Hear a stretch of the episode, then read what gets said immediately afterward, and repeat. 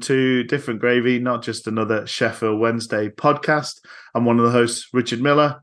My co host, who can take a topic, spin it with a smile, cover it in humour, and make the fans go wild. Luke Gledall. Oh, he mixes it with wit and he makes the world feel good. You know, so that's your Dr. Luke Gledall, my co-host. Uh, I'm inspired by the Wonka movie. It's it's back in the the, the zeitgeist, Luke. World of shite imagination. Come with me and you'll see. That Wednesday aren't very good, are they?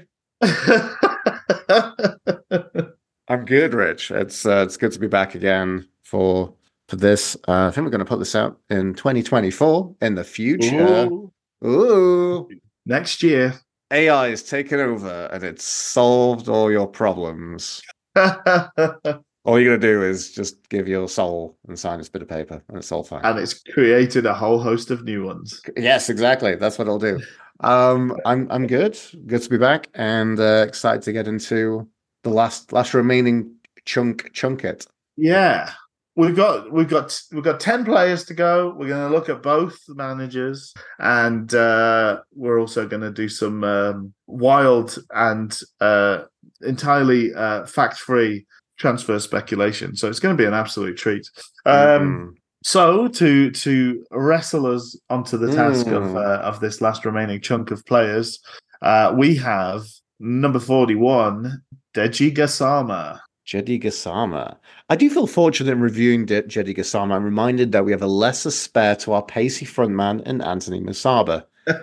now this is exciting that we have a spare because I because I, I tell the kids recalling my formative years watching Wednesday that back in my day when you Jermaine Johnson were injured, you had naught else. Yes. Indeed, we all bent to bed without our supper. He is definitely not the same here to Musaba. He's a lesser player, but he still offers some quick creative wares and has had a couple of appearances. I'm keen to see more from him in the second half of the season when he gets more up to speed. I'm going to go for a B minus for Mr. Gassama here. Nice. He's an he's an interesting character. I think there's more to come from him. Um, mm. And uh, we've seen some really good little glimpses. His assist um, for uh, Cadamarteri against uh, do I want to say Blackburn or do I not want to say Blackburn? uh, let me. I won't. I'm gonna because this sort of thing annoys me. So I will. I will just double check. Um, but he's different in like. Obviously, they're both quick boys, which is nice. We all like a we all like a quick boy.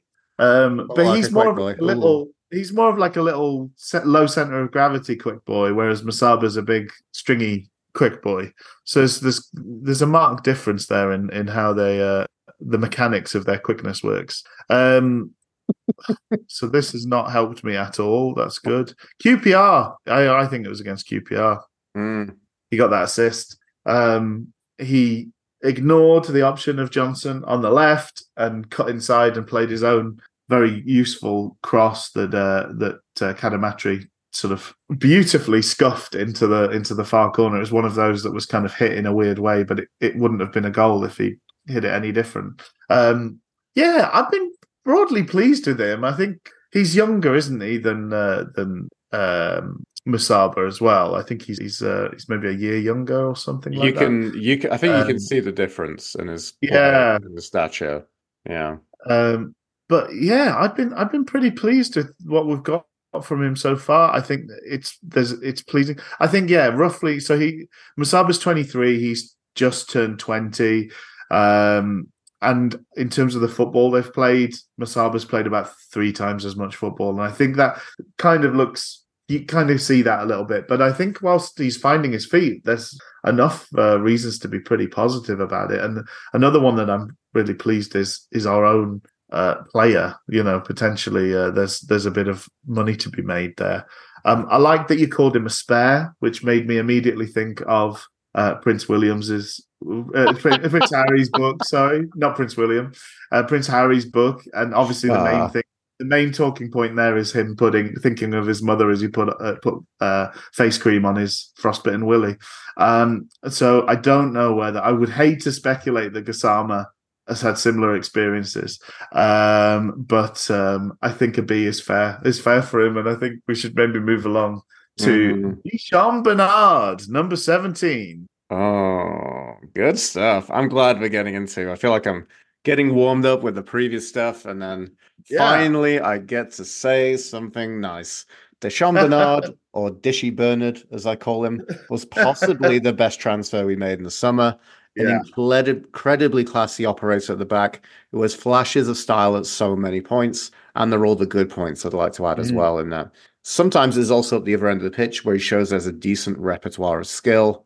Big fan of his work and acclaim for one of the top performers this season.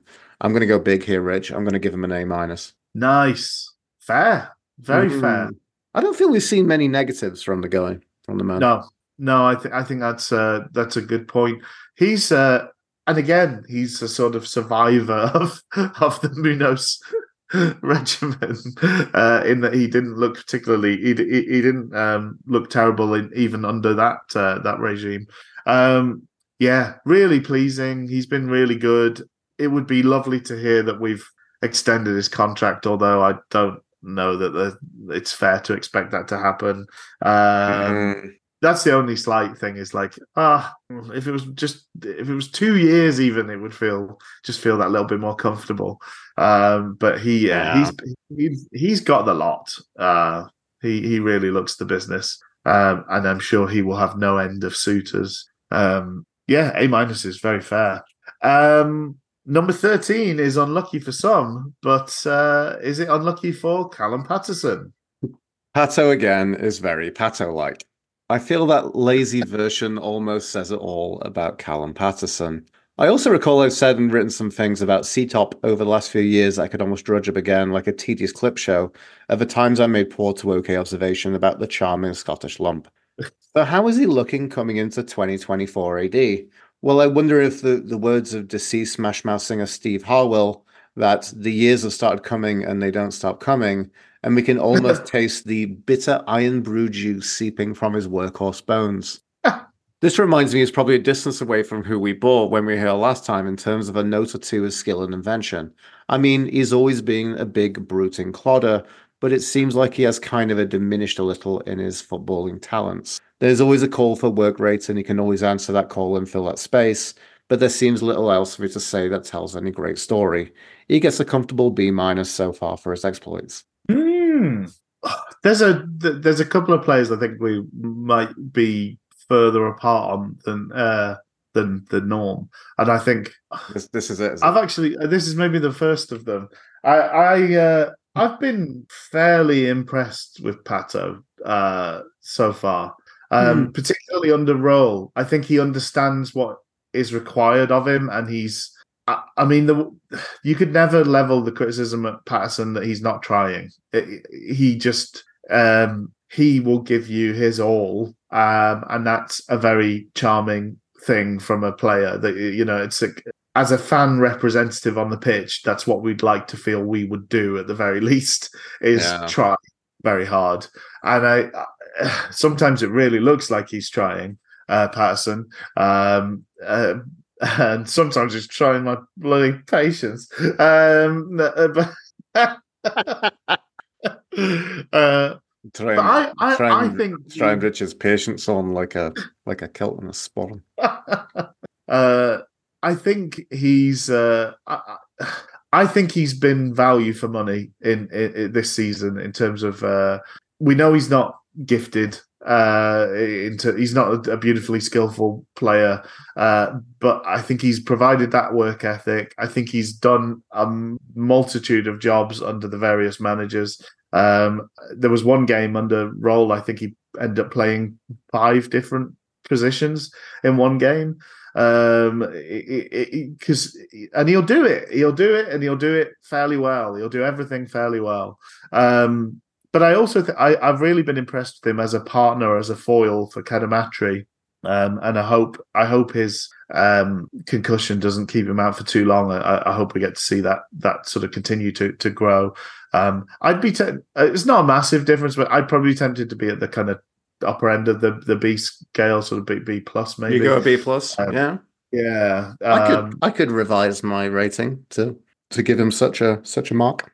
Such a such a heady heights, yeah. Mm. But um, yeah, I, I I just he's done what what I would hope for, and maybe a little bit more. That's my that's my thing.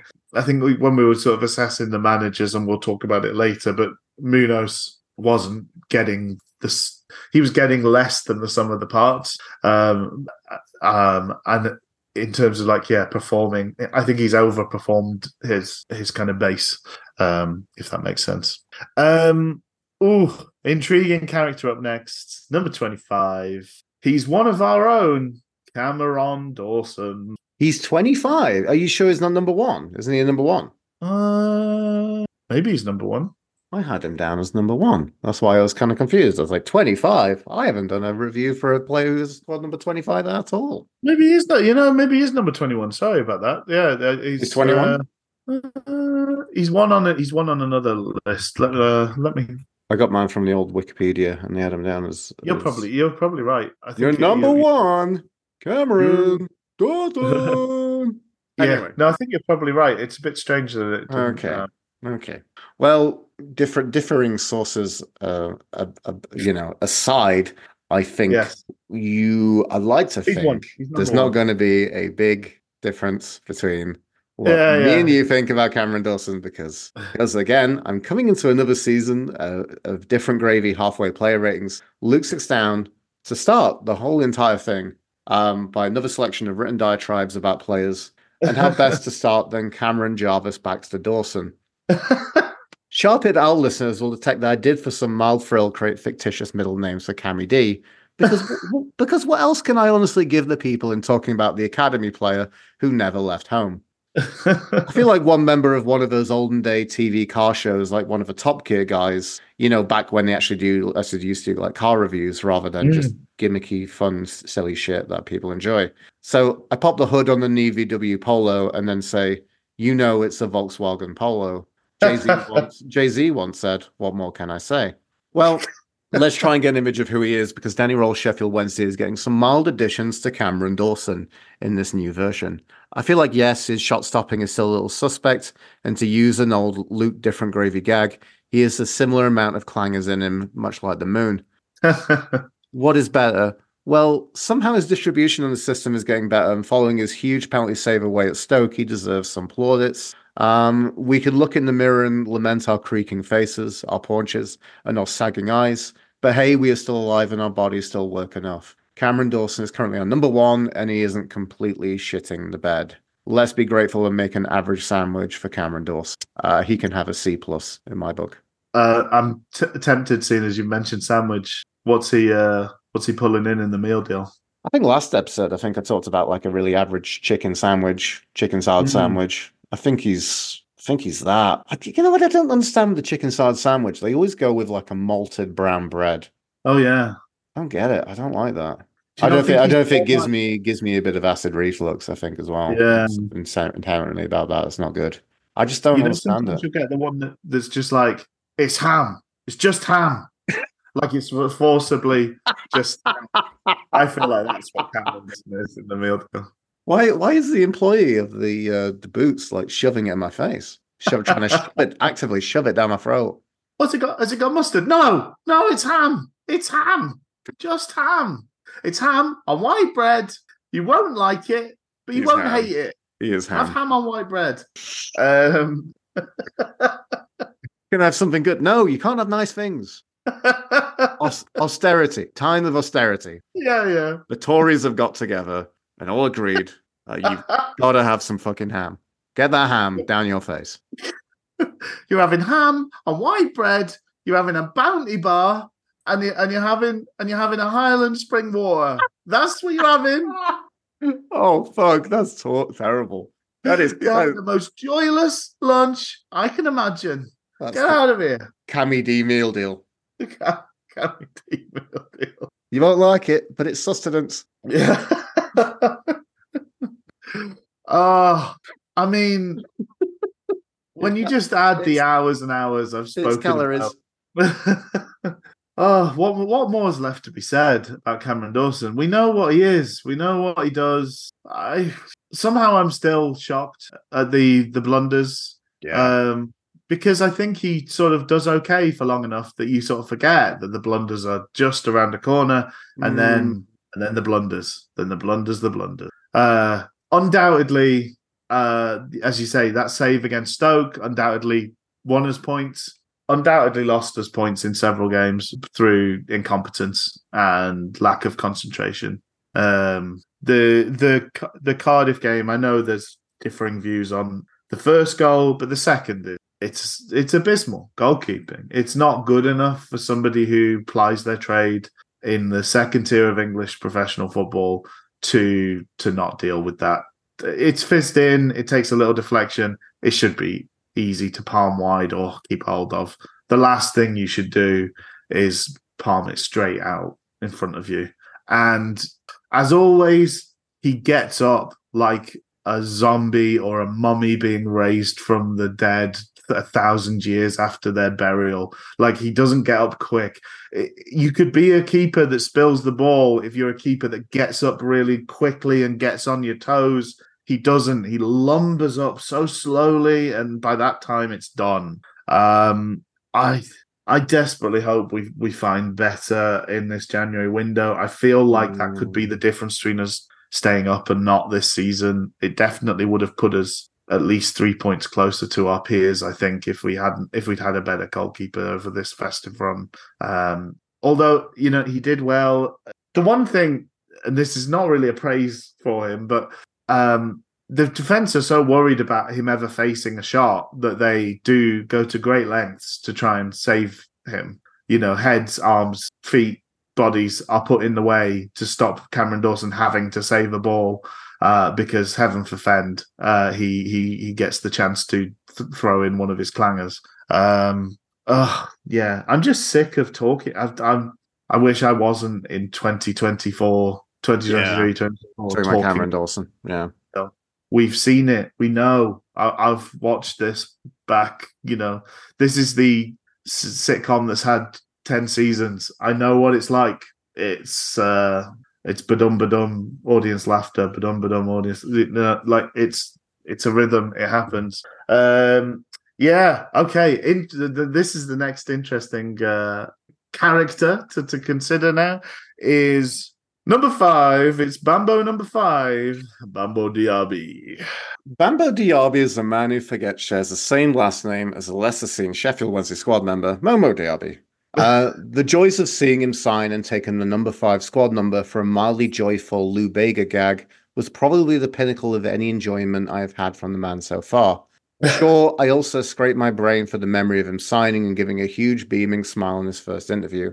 The first impressions were some larger than life charming bulldozer who would come in and batter down the door of the opposition defenses from set pieces, and our hearts in the process. Unfortunately, it seems to have locked the keys to our own defenses in the opposite way with a series of chunky howlers. Miraculously, he's kept his place, but thankfully, there hasn't been more dumb decisions. By the way, listeners, I wrote this before his absolutely awful, awful own goal howler that he gave around the Christmas period. I can't remember exactly. Yeah. Was that the 23rd? Who was I against? Uh, Anyway, we can Anyway. we can look that up and say, yep, that was that was just woeful. Anyway, going into this, I say it's miraculous that he's kept his place.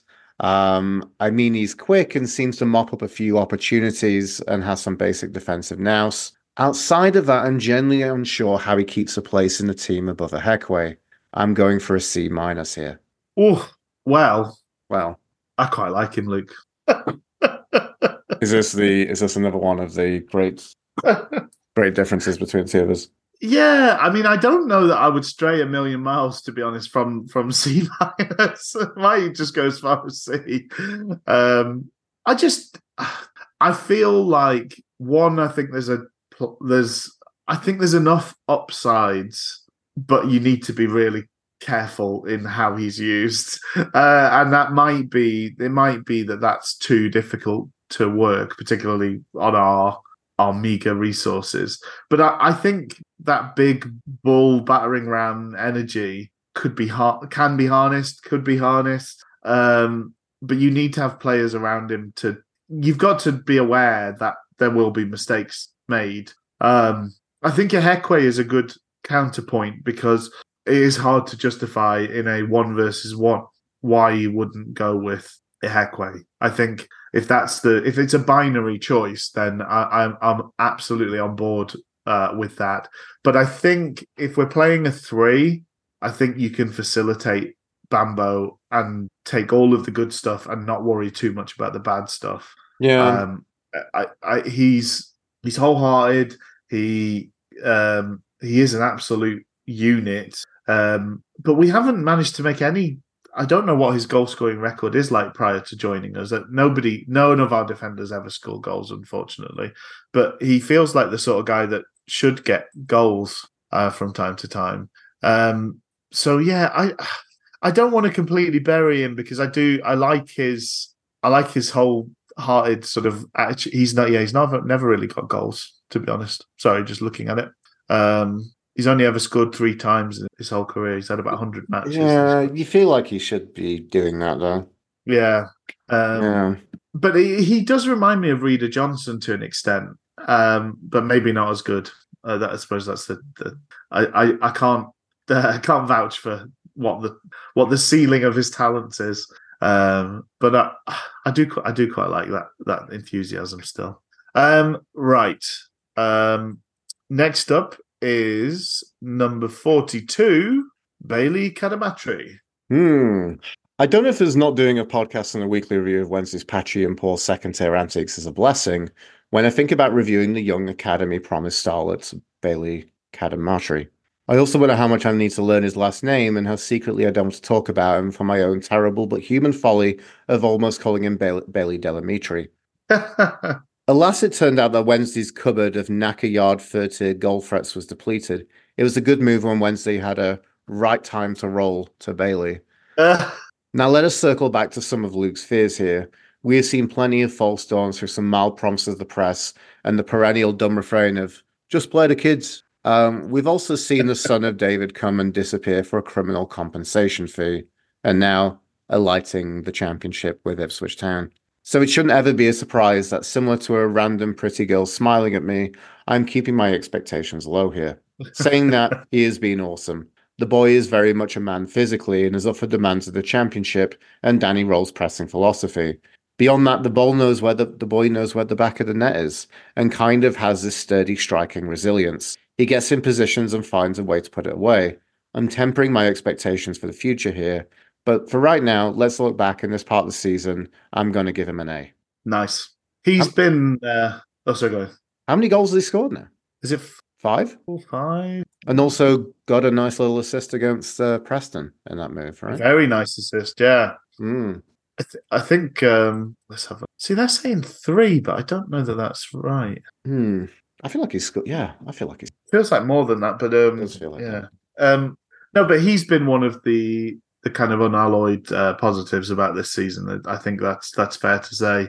Um, obviously, there is that little bit of your heart that pulls for these players that come through the academy. They are that they're they're special for us. They're very rare.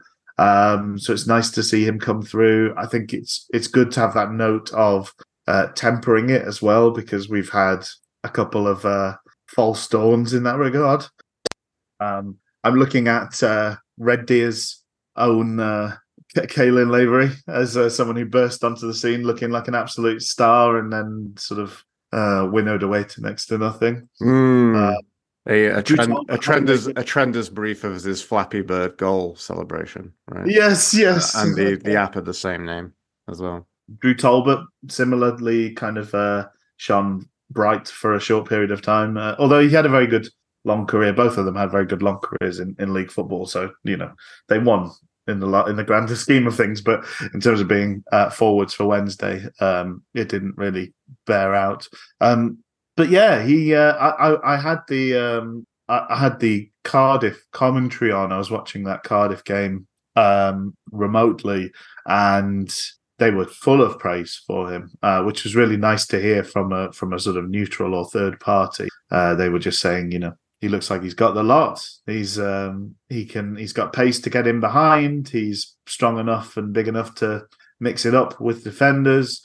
Um, I think he's also getting better. His positioning looks like it's improving, and he's he's he's learning. So he's not just um, he's not just treading water. He's uh, building on on what what he's shown initially, and yeah, has has a has a bit of a nose for goal, which is the thing you can't really teach players. Uh, so and couldn't have come at a better point for us. Really, he's uh, we we would we were in desperate need of somebody to, yeah. to lead the line. He's thankfully um, grasped that mantle, and uh, I know we're expecting changes during the transfer window. Uh, I'd expect a striker to coming in to be one of those, uh, but I hope he doesn't get lost in the. I'd like to continue giving him opportunities in the in the second half of the season. I think he's earned that right. Um, so yeah, so uh, fingers crossed on that front. Um, next up is number ten, Barry Bannan. Uh, I think the years of warmth in our hearts around the very own wee Scottish man Barry Bannan has probably taped over some cracks of reality. I mean, I think we all knew full well the day the Diddy Tartan magician would reduced to his powers, but somehow it seemed in our heart of hearts that'd be a privilege to see him trot out his late career with a club that has loved him and showed him what a special football club Sheffield Wednesday is. I guess we never considered that what would it look like because his little legs never looked that pacey, and we could dream back to John Sheridan pinging balls around the box, around the pitch, from a six foot squared box in the middle of the park. Bannan is maybe showing us hints at the end of his powers this season. Admittedly, as a nearly half of this season dropping deep, trying to bail Wednesday out in a clueless Munoz side. Yet there is that is a fair chunk of things, and he just seems a touch off the pace of things. Still, there seems to be enough good in place and forthcoming to potentially out get us out of this mini league of shit. Overall, collectively, I think I'm going to go for a B for Barry. Uh, yeah. Um, in a way, this man who's 34 years old now. In a way, mm. he's wearing remarkably well um, because he's not a there's this kind of grace and elegance to a certain type of athlete that makes you think that they can play somebody like Patrick Vieira. Just everything looks effortless, and the the you know the the he had an extra gear, but the kind of meat and potatoes of just moving around a football pitch just looked very easy. Uh, it kind of a languid, easy style. That sort of player you can imagine, and um, Pirlo is a perfect example. Kind of played until he was like 40 at the top level, but sort of flew across the ground, almost floated, and like just had a very light impact in the way he played. It's not been Baz. Barry Bannan, it's all hard work. He's a little Scottish terrier, and everything is effort and and uh, and, and hard work. Mm. And to say that, I mean, he's held up remarkably well in terms of quite often he's the guy leading the press, even if it's the it's late on in the game. He's I'm I'm glad to see, to be honest, he, a few times we're we're giving him the chance to rest. He's coming off later on in games, which is when you tend to pick up those injuries. You sort of exert yourself too much. Um, but I I think on the on the grand scale of things, he's he's wearing remarkably well. Um, uh, contributions to big moments. We've not had many big moments overall, but he's tended to be not far away when we've had them. I do think you're seeing his powers wane in that regard, in that he's being taken off set pieces. He's not always the guy playing that killer pass. You know, the goal against Preston was was kind of example of that. He was nowhere near involved in it and uh, there's more of the more of the goals don't involve Bannan than I think ever before, uh, which is good because you shouldn't rely on just one guy. But it also shows that, uh, to an extent, I think his uh, yeah his his powers are on the wane. Although uh, it still feels like there's a good amount of uh, of life left in him. To be fair to him, way more than I thought we could probably think about at this at this stage in time. Um, if he's fading, he's fading slow enough that uh, that we could we've still got a lot to work with. Um, okay, we now have uh, Anthony Musaba, number forty-five. Number Musaba. Oh, finally get to talk about the reason why we're in double digits of points.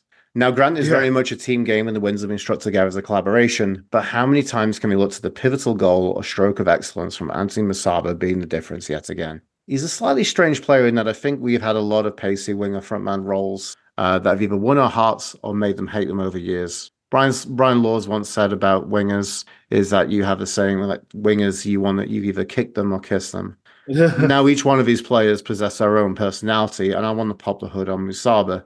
He is pacey, he has a slight touch of that classy languidness you see in cultured ball carriers. He doesn't seemingly have the best invention, but he does come up with the odd telling and sensational moments. And I wouldn't say that he's an exceptional finisher, but is definitely good enough and he's a remarkable standard to get into great goal scoring positions. All of this sums up that he's a 7, or, 7 to 8 out of 10 in a wealth of areas to always possess some tool to unlock a defence and friend the goal.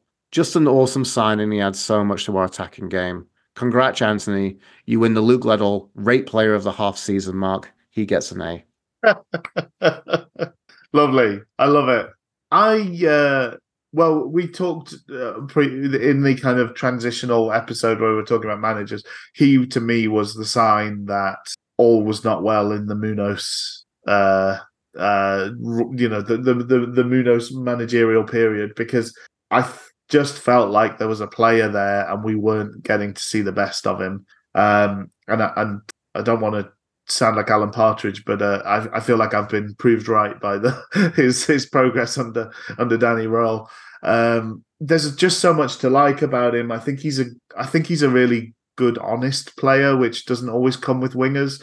I, I think you're absolutely right. You know, it's a lot of fair or foul with wingers, and when they lose the ball, they've they're given the license to lose the ball because you want them to take on their man in a way that other players aren't. And when they lose the ball, obviously everybody's up in arms. When they when they beat their man, everybody's on the edge of their seat.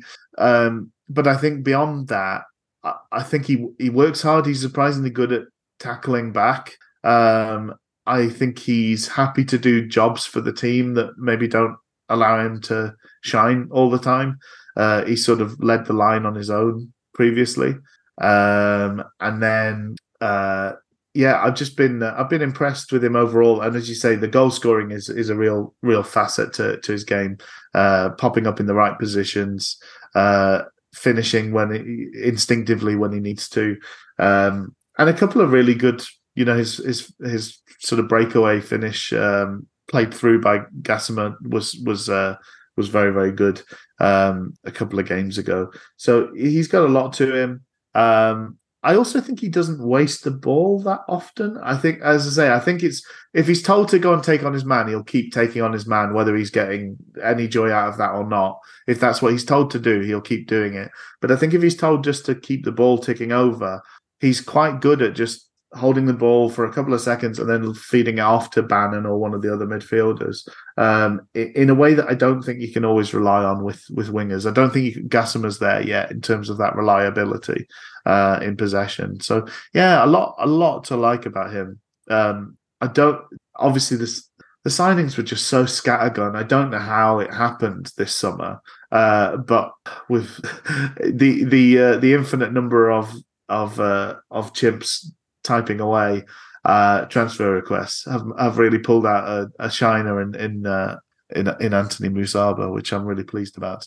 Um, the uh, the flip side of scattergun recruitment is you end up with uh, number 27, Ashley Fletcher. Now that you, dear listener, and also dear co host Rich, can decipher that piecing these reviews together as podcast can be compared to a fictional brown gas, so this fictional uh, brown gas, that's a rather special murky gas, is one that actually clouds up your sight very faintly for a dire and pooey tint. And you may be shocked to breathe it in, but if you would, then fear not that you lose consciousness, but you would probably need a small micro nap to just kind of clear off any kind of malaise. so what could possibly bring us both out of this malaise? Why, it has to be an absolute disaster of a loan signing in Ashley Fletcher. Fletcher comes with that beautiful and promising championship caliber, having hopped around championship clubs with huge permanent transfer and loan fees attached to his name, and you think surely he will wake from his slumber and seize the day. Well, he absolutely does not. He is a woeful, woeful footballer. One that makes Wilks look exciting and forward thinking, and also makes Jeff Hendrick look like he has some minuscule crumb of comfort for a sweet last minute finish, and maybe le- deserves some lick of a discarded mince pie this festive season. But you know what, Rich? Fuck him. He gets an E. well, some genuine anger there. Yeah, I I uh, kind of felt that kind of general um general malaise and like oh ashley fletcher i'm going to talk about ashley fletcher i'm going to talk about yeah. ashley and at the end of it i was like nah fuck the guy he's terrible i i cannot believe how how bad he is i don't know whether it's an injury thing or a mental thing or both of those and something else i just don't know how this man has plied his trade as a professional footballer. He's never been below this level, and he's played some games in the Premier League. He's unbelievably bad. Yeah. He's just no good at anything. He can't pass, he can't shoot, he can't head, he, he, can run. That's about it. I just don't. Do you remember there was a player? This might I, I, might have to throw in a few allegedly allegedly parodies here, but there was um I want to say his name was like McCann or something like that.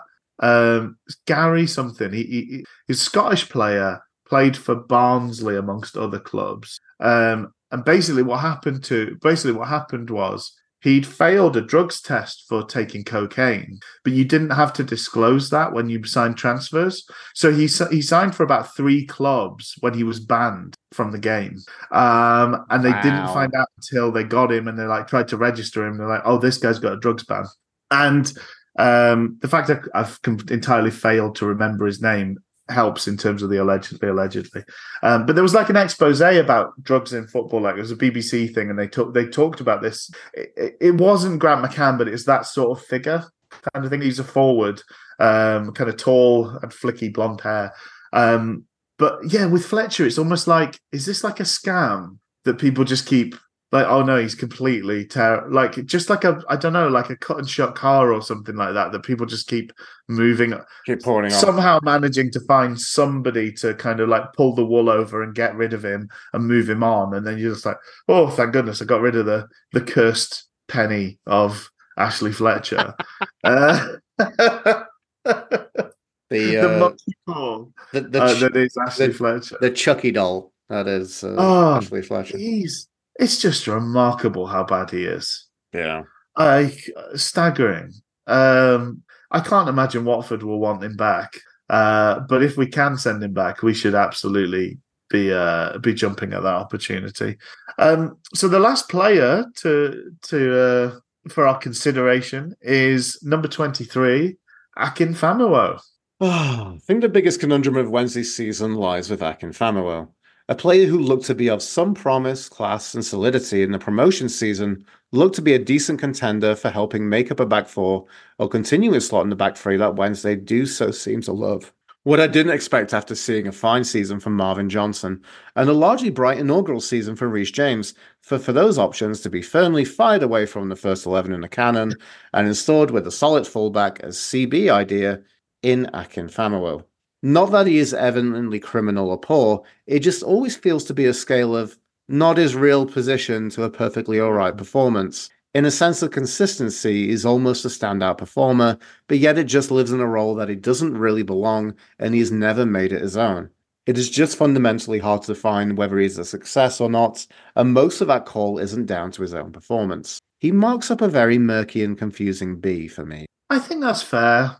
Yeah, he must have played. He must have played the most minutes out of all Wednesday players this season. Can you can you right rank the players by minutes? Because it must be him and Bannan. He's right up there. I think it's. uh I think I saw that the most uh matches played is Musaba, but I don't know about most minutes. This is uh this is incomplete. Wow. Uh, the thing I've got annoyingly. Um, but yeah, it's. I don't understand why he's I don't understand the thing of putting him at left back. Really, um, yeah, does seem a very decent left-sided centre back, uh, which has its uses both in a two or a three. But we, um, yeah, more often than not, he seemed to put the. Uh, this is not Uh, sorry, this is not complete, but it puts Bambo at uh, most minutes played, then Famewo, then wow. Bannan. Yeah. Okay. Uh, but I think it's about a game or two behind. It needs to be updated. Right. I can see on Soccer Base he's made 21 champion, 22 appearances overall. One of those was League Cup, the other one, so 21 championship appearances. That is a a, a, a very much a lion's share of yeah, yeah, the yeah. game, the 25 games I think we've played so far as, as of yeah. recording. Well, it was one of the strangest things. I, to be fair, I do think he's getting more comfortable playing that left-sided berth, uh, but it's starting from a pretty low base. Uh, but it was weird to see it be one of the things that Röhl kept doing after Munoz. Yeah. I, I, just thought it was going to be one of the things that, that would absolutely be thrown out with the with the change. Um, and I think more often than not, we have gone with the attacking option of of Johnson. Um, but uh, yeah, he's done all right. But as you say, it's it's it's a bit of a kind of fish out of water thing of him being at that left sided centre, uh, left back position where he's played more often than not. So I think B's fair. Um, so we drag ourselves onto the managerial uh, positions for a bit of an assessment. Um, mm-hmm. So first off, the last king of disco, Xisco Munoz. Xisco Munoz. Oh, Xisco, Xisco, Xisco. When we were first introduced, I enjoyed his charming sartorial style. I enjoyed hearing about how upbeat and affable he was at the beginning and how he was loved at Watford.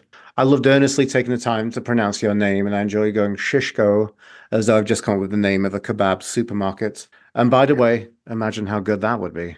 It sounds like I'm writing a love poem to a summer romance, and I'm probably just building a narrative towards the epic breakdown. Ever seen Blue Valentine? I haven't. In my current state, I don't really want to engage with something that depressing, but I imagine it is similar.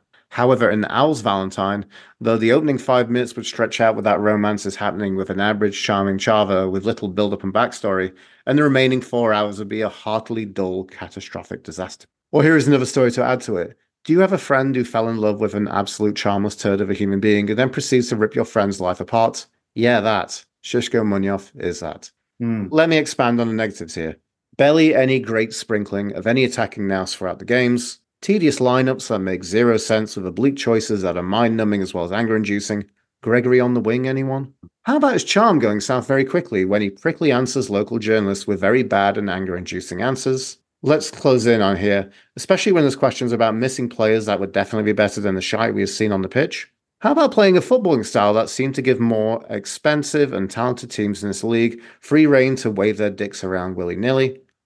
The time teams have given they pull out a dated pop dance move before they put us to the sword.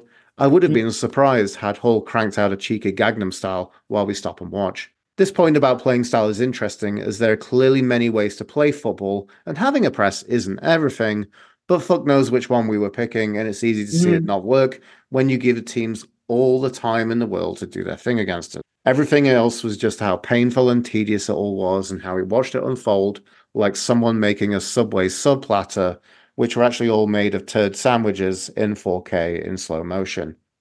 He gets a G, and I'm sure he earned plenty of those from us in his salary and severance for helping demolishing everything we built from last season. oh, I'm laughing, but it's gallows humor. It was uh, dark times. It was bad. Yeah, I've just I've ne- I've watched a lot of Wednesday teams. I've watched a lot of bad Wednesday teams. I've never seen us look as disjointed, aimless, clueless as we did under under Munoz. It, I genuinely don't know what he was saying to them as they were sent out to play games because they just didn't. There's nothing. There's no all of the like connective tissue that games are, and teams are built around just felt like it was missing. And as you say, not pressing, but not really marking anyone. I just would love to have known what the plan was if there was any plan. I do think part of it was just a sheer incoherence. Like he was so poor at communicating with the press and the public. I don't know how we could imagine it was suddenly great behind closed doors. Um, I, I, in some ways, I we know obviously why he got the job uh, because he had a previous promotion and probably was willing to do it for a bit cheaper than anyone else. But in other ways, you just look at the man who's currently in the post and just think, how on earth, when you were faced with these two options, did you pick Munoz? Hmm. It's staggering, really. and I know there's an element of finger in the air, hope for the best whenever you employ a manager. Uh, and I'm sure they all talk a wonderful game. But I just don't know how seeing the demeanor of the two people.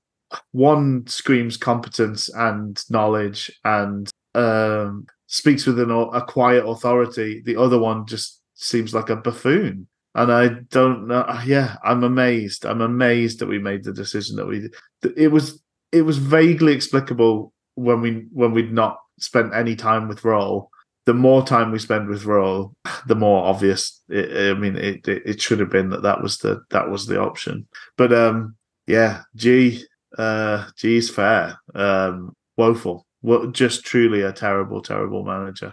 Um, 12 games, no wins, four four draws, eight losses. Spectacular failure. Yeah, makes uh makes Tony Pulis look appealing, doesn't it? it does, it does. Um so we move on to the man currently in post, Danny Röhl. And the question is there is that transition, Rich. How do we ever move on from Munoz to Röhl? Um, similar to what you said, Rich, is what I've written. That's why I laughed. It still staggers me. What a crazy development roller coaster from a managerial appointment that seemed like a bland and uninspiring choice to someone who's just so exciting and promising. Mm. Ever since he came in, there was just this overwhelming positive aura surrounding every piece around him. I don't want to make him out like he sounds like some cartoon savior who is like a second solar power, makes flowers blossom when he walks past, or farts butterflies. But I've got to say, there is a positivity that even existed around him from his reputation and then he just wonderfully continued that narrative when he was hired and introduced to him. Now, none of this has ever been completely fairy tale honeymoon stuff. Röhl's made the errors that we feel we've seen others made before, and there has been missteps and holistic errors. I cannot speak to the game as missed it, but I get that Millwall was pretty bad. I still mm. feel that for the best of what we we have, we can never pick an ideal team, but there have been a couple of strange choices, possibly in very Sheffield Wednesday managerial fashion and also a few performances that have been subpar or held in inconsistency. Still getting a lot of consistency out of these players is a challenge with a fairly limited squad. Mm. So there have been boo boos, but let's focus and get back to the positives. The energy and the pressing is phenomenal. Suddenly, there seems to be giving ourselves the option of winning the ball back, and it just feels like such a huge mentality shift that brings us forward. It's kind of like Röhl, just refreshing, energetic, practical, and positive. And I feel like this approach and mentality has given us a chance to push games and find that extra gear. Suddenly, we've located Bottle, and we have found that with last minute goals where we had already waved the flag long ago. There is one thing which I don't know if I should bring up here. It goes to the overall positivity built here, and I'm unsure how much this speaks to Röhl, but I just think the setup of the coaching staff seems incredible.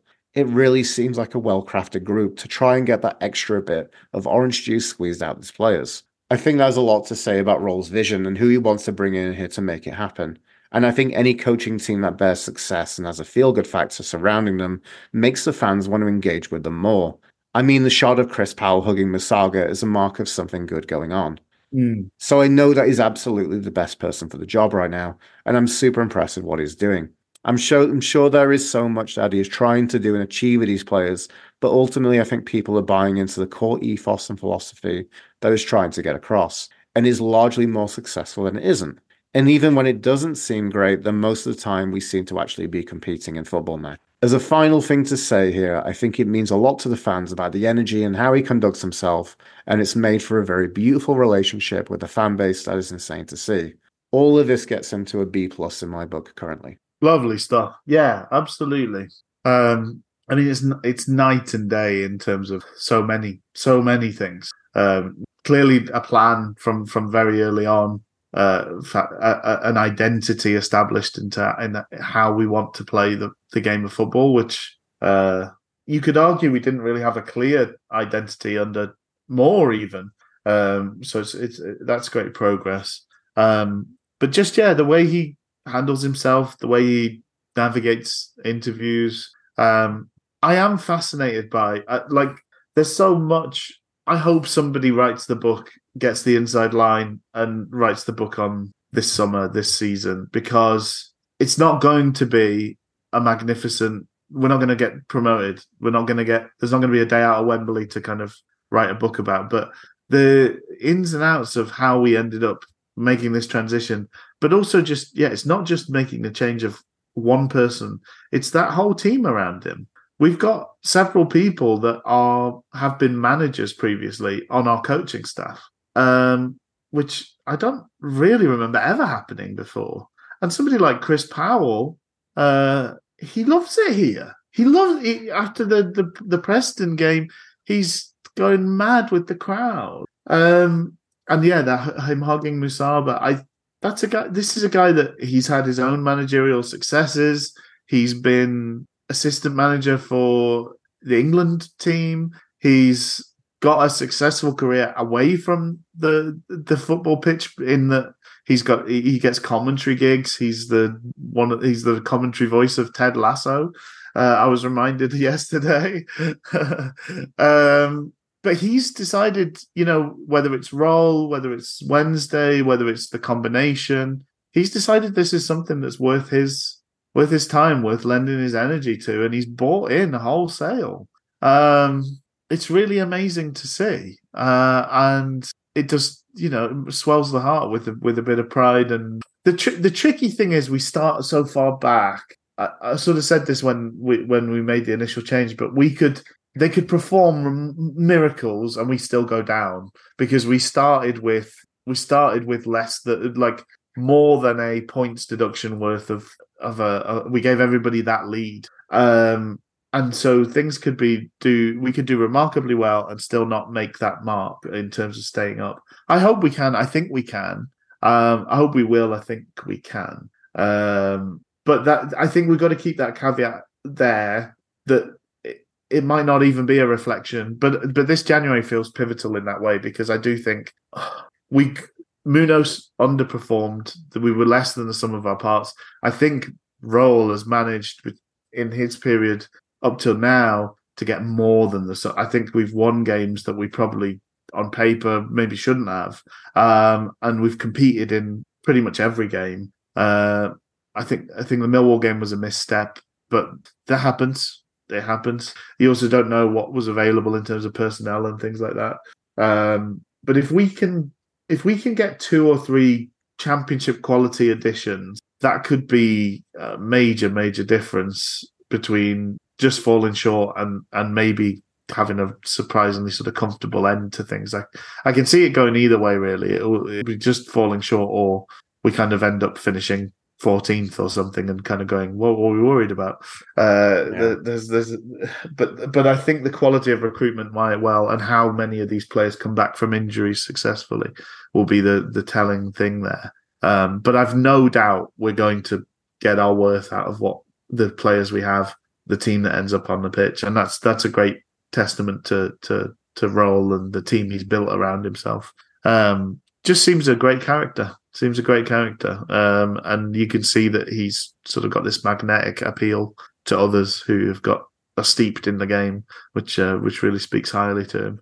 Um, yeah, anything more on that? Do we want to do a bit of transfer speculation? We've talked about January a few times. It's kind of the looming uh, elephant in the room as it, as uh, as uh, regards to the season as it as it stands. Yeah. We, do you have any expectations? Do you have um, hopes? I mean, I, I definitely think there's another front man to come in. We didn't expect the revelation that was uh, young Bailey was no. was going to be. Um, I'd like to think think there's more to come from Michael Smith whenever he comes back from injury. Yeah, I think that'd be good. Um, I think Windass owes us Windass owes us a lot, but I think Windass will chip in with hmm. some goals. Whether it's enough, I don't know for his thing. So I, I think it, it is very much a kind of a mini a mini smorgasbord of bit part players at um, Sheffield Wednesday Strike Force. But I do think we'll sign another striker. I imagine after what we talked about, Gregory will go. Maybe there'll be some other kind of people we can bit part players we can kind of pawn off. You know, interesting at Bakinson, there is interest there. I'm sure if anyone would come in, we'd just be like, yeah, sure. Like, yeah, you want it? Yeah, yeah. How can we help facilitate that? And because it, it just seems, I, I'm, I'm sure wages is a big thing I'd imagine he's probably not very, you know, he's not commanding a big chunk, being that we signed him trying as a youngster, you know, in League One, League One terms. Um, but just just gives us. I, I don't think it's so much like the freedom regarding kind of wage bill. I'm interested to see what Chansiri would think about that, but more kind of about squad positions. That seems to be the big thing. Um, yeah, I don't know what else. I mean, do we definitely? I, I am curious. I, I, think there were news about us. I think I was messaging you because that was in the press about who is the Brighton goalkeeper. Oh yeah, yeah, James Beadle. Yes. So uh, Joe Crann at the Star was saying that. Um, understand that the Brighton goalkeeper potential target. Interestingly enough, like someone who I kind of like, I, I don't think was kind of like really popping up on the uh, the Brighton kind of Wikipedia, but he's no. he's been on loan at um, Oxford United. Okay, yeah, and um, like they they might potentially recall him to see him kind of uh, recall him to get him up in the championship. So don't know much about him, but uh, again, I'm I'm happy with another goalkeeping option. Yeah. Um, and then question about question about whether everyone's going to go back. I feel like I'm basically repeating what we've kind of said in this episode. I mean, do you yeah. do you feel uh, do you feel Rich that sometimes. there's any other business? Sometimes you feel, sometimes you experience emotion. Do you feel there's any other kind of business that you would want?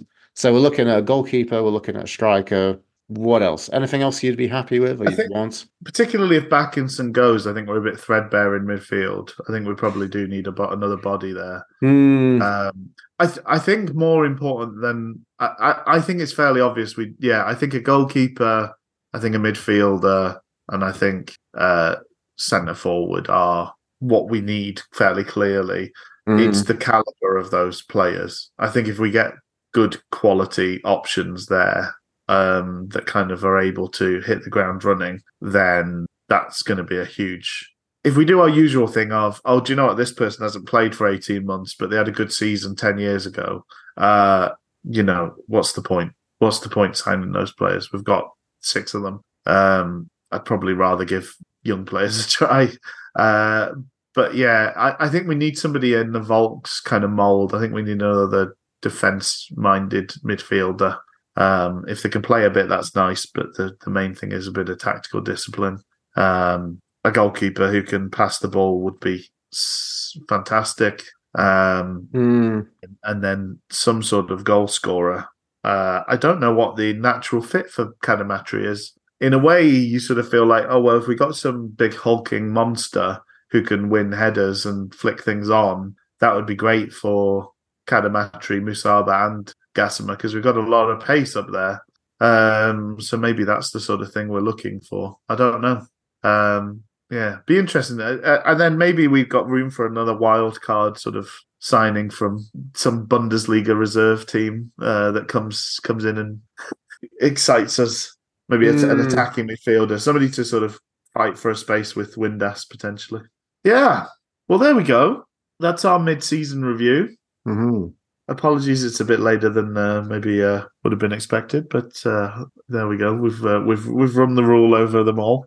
Um, I had a really important point that I'd written down that I forgot until now. That uh, I meant to say when we were talking about Bannan. Do you think people are ribbing him about the fact that he's trying to be like a cool boy, like uh, with his with his tiny shin pads, having played his whole career with normal size shin pads? Do, do you think it's a bit sad at 34 to suddenly be trying to be Jack Grealish. I don't know. He's he's tried the hair plugs, hasn't he, as well? So there's clearly uh, clearly he's trying to hang on to hang on some hang on to some crumbs of youth, I guess. Yeah, I haven't noticed that. Like, uh, oh, is, is, that been in the press? Is that made? Is that made? It's not been in the press, but it's uh, I, have noticed. Okay, yeah. you've noticed. Yeah, it just I've noticed more players doing it. It's a bit like the kind of coloured boots or white boots thing. You know, you're like suddenly like centre backs are wearing white boots or bright yellow boots, and you're just like, oh come on, those are for the fancy boys. For the fancy dance, not for not for you. Yeah. I just feel like with Bannan, it's like, yeah, if you've played your whole career with your short, your your uh, normal shin pads, and now you're like, no, I'm not copying Jack Grealish. I, I, it's my idea. I've always liked these. it's funny. oh, right. I'll say cheerio. Um, yeah, look after yourselves, folks. Um, we will presumably the next thing will be a a, post season. Um, so uh, we'll say cheerio for now, and uh, we will will look. Yeah, we'll speak to you again soon. Thanks, everyone. Thanks, Rich. See you. Pleasure as always, Luke. Okay. See you, everyone. Bye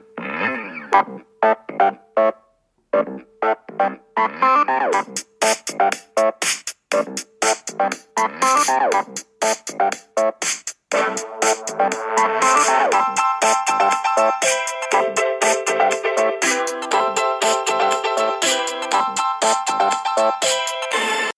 In the annals of football lore, the tale of Sal Bobo's first great triumph is often recounted with a mix of awe and reverence. It was a pivotal moment, not just for him, but for his young Ish, Ward, Cameron Dawson, and their team, Sheffield Wednesday, fondly known as the Owls. The setting, a blustery December day, with the chill of the air biting and the wind howling like a chorus of lost souls. The owls were struggling, languishing at the foot of the table, their spirits as low as their ranking. The match against Stoke City was more than a game. It was a fight for survival, for pride, and for redemption.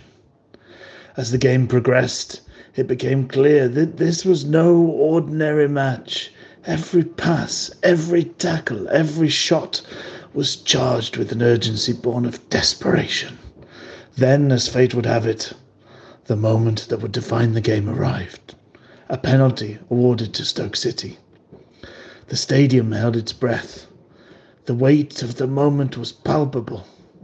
But amidst this tension, Cameron Dawson, guided by the wisdom of Sal Bibbo, was a picture of calm. Bibbo, with his immaculate research and keen understanding of the game, had prepared Dawson for this very moment. He had studied Stoke City's players, their techniques, their preferred strategies in penalty situations. This knowledge was imparted to Dawson, distilled into a clear plan of action. As the Stoke City player placed the ball, Dawson remembered Bibbo's words, his advice echoing in his mind.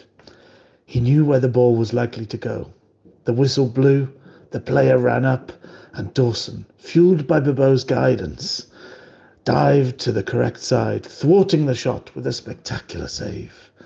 The crowd erupted in jubilation. Dawson's teammates swarmed him, their faces a mix of disbelief and gratitude. That save was more than a mere athletic feat. It was a turning point of the game. It galvanized the Owls, who went on to secure a famous victory, climbing from the foot of the table and breathing new life into their season. Sal triumph was not just in that save, but in proving the power of preparation, research, and belief in one's players. His influence on Dawson in that match became a defining moment in both their careers, a testament to the fact that sometimes the greatest victories in football are not just on the field, but in the hours of unseen work and unwavering faith in one's abilities.